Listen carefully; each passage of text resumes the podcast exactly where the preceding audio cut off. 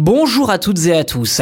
Face au ravage du conflit entre l'Ukraine et la Russie, le monde de la tech s'engage principalement pour infliger des sanctions au pays de Vladimir Poutine en arrêtant par exemple leurs activités là-bas, mais aussi en agissant plus discrètement. En effet, une société française est parvenue en moins d'une heure à identifier un combattant tchétchène envoyé sur le champ de bataille pour grossir l'armée russe. Comment? Eh bien en utilisant tout simplement des outils de reconnaissance faciale en libre accès sur Internet. Je vous détaille tout cela et les conséquences potentielles dans cet épisode. Contrairement à ce que l'on pourrait penser, les combats n'ont pas totalement coupé Internet en Ukraine. En effet, le réseau 4G reste opérationnel, ce qui permet aux civils, aux journalistes et aussi aux soldats eux-mêmes de documenter leur quotidien et les événements qu'ils vivent sur le terrain. Ainsi, les dizaines de milliers de photos et vidéos postées sur les réseaux sociaux permettent de développer ce qu'on appelle l'open source intelligence. En d'autres termes, la matière disponible et les quelques outils en libre accès permettent à des spécialistes qui ne sont pas forcément sur le terrain de confirmer, dévoiler et même révéler des informations censées être confidentielles mais indispensables pour la résistance ukrainienne.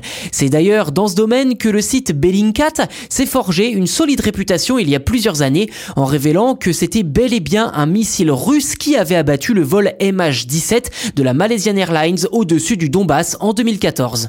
En France, la société Tactical Systems Academy a pu identifier en à peu près une heure Hussein Mezidov, un combattant tchétchène envoyé par l'armée russe sur le front ukrainien. Comment? Eh bien en utilisant l'outil open source Find Clone et en se basant uniquement sur des photos et des données disponibles sur Internet.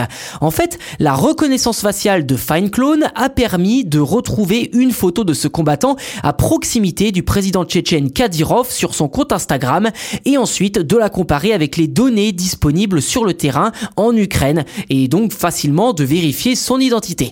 Cette société française, qui travaille notamment pour l'armée française, a également employé plusieurs autres outils comme le moteur de recherche de visage PIM Eyes pour confirmation et d'après la société que je cite, cela permet de suivre les mouvements des individus. S'ils se savent traquer, cela pourrait permettre d'éviter qu'ils commettent des crimes de guerre. Fin de citation.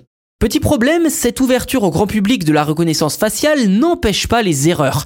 L'authentification est parfois hasardeuse et certaines personnes peuvent être mal identifiées puisque les données sont partagées de façon ouverte. Et eh bien cela justement peut engendrer des conséquences sur des personnes et des familles qui n'ont rien à voir avec la cible.